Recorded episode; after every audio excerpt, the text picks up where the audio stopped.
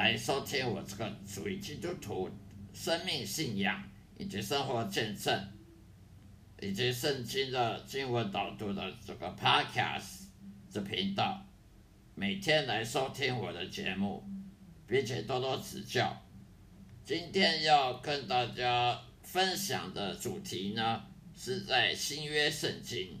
中文圣经新约圣经的彼得前书第一章六到七节，彼得前书第一章六到七节的经文内容。虽然你们必须在百般的试炼中暂时忧愁，你们要维持喜乐，使你们的信心既被考验，就比那被火试炼仍然能坏的金子更显宝贵。可以在耶稣基督显现时候显得称得称赞、荣耀与尊贵。虽然你们必须在百般试炼中暂时忧愁，你们要为此喜乐，使你们的信心既被考验，就比那被火试炼仍然能坏的金子更显宝贵。可以在耶稣基督显现的时候得着称赞、荣耀、尊贵。好了，这这就是今天这个经文的分分享。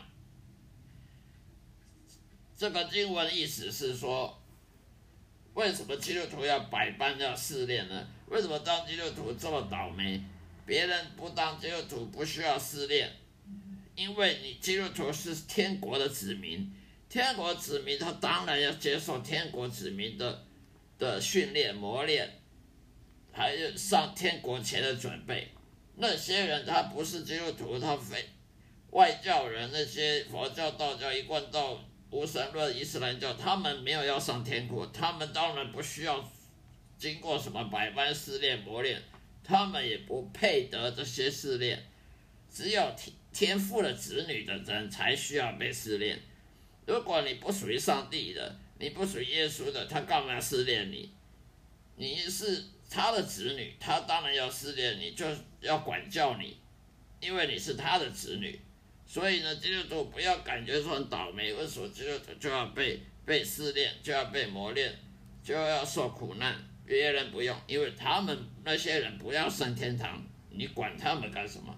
他们不用受磨练、训练、试探，那是因为他们不属于上帝，他们不属于上帝是他们的事。天父不不承认他们是他的子女，他就不会去管他，不会去管教他，也不会管他什么是信心啊、耐心、谦卑的问题，什么都不用管。所以基督徒要被百般的试炼，如何被试炼呢？在生活形态当中，日常生活当中，会被试炼的机会实在太多了。所以不要以为说这个基督徒就可以，呃。就可以像一般人一样，什么事都没有，生活的呃生活顺遂，什么事都没有好，没有什么好事，也没有什么坏事，什么平平凡凡这样过一生，那那你就可见你不是重生的基督徒了。真正重生基督徒是不可能平平凡凡这样过一生的，因为这样子是代表你不属于天国的，因为你平平凡凡过一生，代表你没有侍奉神。你没有侍奉神，你没有接受侍奉神之前的准备跟训练，那你当然平平凡凡过一生了，那可要警戒你自己，是不是你真的是重生基督徒？为什么你会平平凡凡，什么事都没发生的样子呢？这样子不是好事，这样代表你上帝不认识你。所以要当个基督徒就要被试炼。为什么要试炼你？让你有耐心，让你有信心，让你谦卑。当一个天国子民要侍奉神，当然要谦卑啊！你不谦卑，怎么会有信心呢？一个人他愿意谦卑自己，他才会信靠神呢。骄傲的人他是不可能信靠神的。你从来没看过圣经里面旧约新约也好，任何人是骄傲的可以信靠神。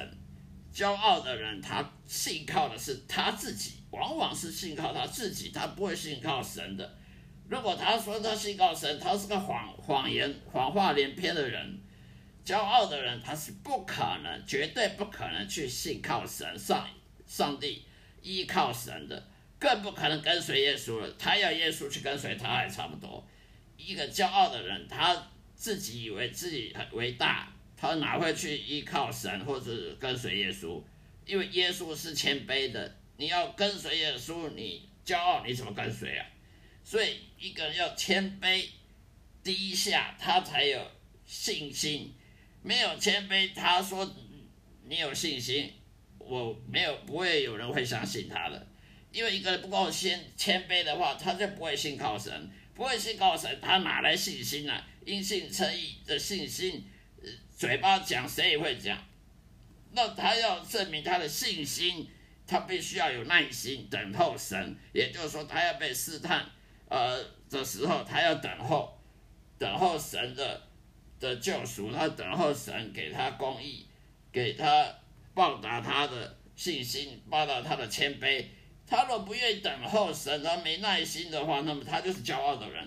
那么骄傲的人，他是不可能信靠神，啊，不可能信靠神，他就没有信心，他就不可因信称义了。所以这个都是个循环，都是一个相彼此相关联的循环的。所以你不可能拿掉其中一个，说你有别的。你说我没有信心啊，但是我有耐心，你别骗了。你说我我有谦卑，可是我没没信心啊，没没耐心啊，不依靠神啊，那那也是别骗了，不可能的。你一个人要谦卑、耐心、信心跟依靠神这些。四个要素是彼此彼此相关联的，所以一个基督徒在百般试炼当中呢，常常会忧愁，为什么别为什么这么倒霉？别人都不需要被被试探，都生活平平顺顺，那也就错了。平平顺顺，那那就有问题。一个人若生活平平顺顺，就代表他根本不属于天国，因为他不打算要侍奉神，他他去天国干什么？所以他没有被训练成。天国子民没有被训练成上帝的拣选仆人，他当然平平顺顺，没事啊，没发生什么事啊。所以呢，这种人你不要嫉妒他，啊，平平顺顺的，那才错，那可大大有问题。所以一个基督徒虽然在百般试炼中会忧愁，会觉得怎么自己这么倒霉，比别人差，其实这个时候呢，不要被撒旦魔鬼的谎言骗了。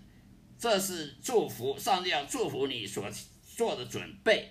如果你要上帝祝福你，你就必须要试被试炼，否则你就别想说我要上帝祝福，但是我不要被试炼，这是不可能的。那么你有忧愁呢？暂时的忧愁没有关系，以后还会喜乐，以后你的忧愁会转变成喜乐，是因为你知你经过这些试炼之后，你就会发现你得到了上帝应许了。那你还会忧愁吗？不会了。那么信心，一个人要有信心，因信称义。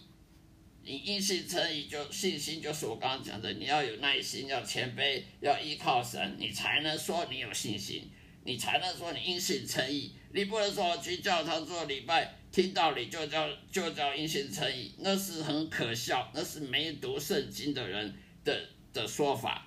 因信称义是信信什么？我靠，我信耶稣，怎么信？用嘴巴信吗？当然是用耐心、谦卑、跟忍耐、跟依靠神，不依靠自己，然后生出来的信心，才能叫因信称义。那你要因信称义，你就接受试炼，就要接受考验。否则，你如果说你因信称义的平平顺顺，什么事都没发生，那你根本就没有，可你可能没有因信称义。考验。所以你要接受上帝考验，就像亚伯拉罕得到上帝考验，上帝叫他去把他的独生子以撒给奉献在祭坛上。为什么上帝要叫他奉献他的独生子以撒在祭坛上吗？上帝有什么好像说谎呢？不是之前说要给他生一个儿子叫以撒，现在又叫他把他奉献在祭台上？其实上帝不会说谎，那不是说谎，那是试探一个人。你。看起来好像上帝在说谎，其实他是在试探人。上帝要试探你，你就必须要接受这种听起来好像很矛盾，呃，怎么好像上帝说谎？其实他不是说谎。上帝他可以试探人，但人不能试探上帝。上帝可以试探人，而上帝试探人，是他的决，是他自由。那人呢，必须要接受他试探。你不接受试探，你就别想得到他的祝福。这是相关联的。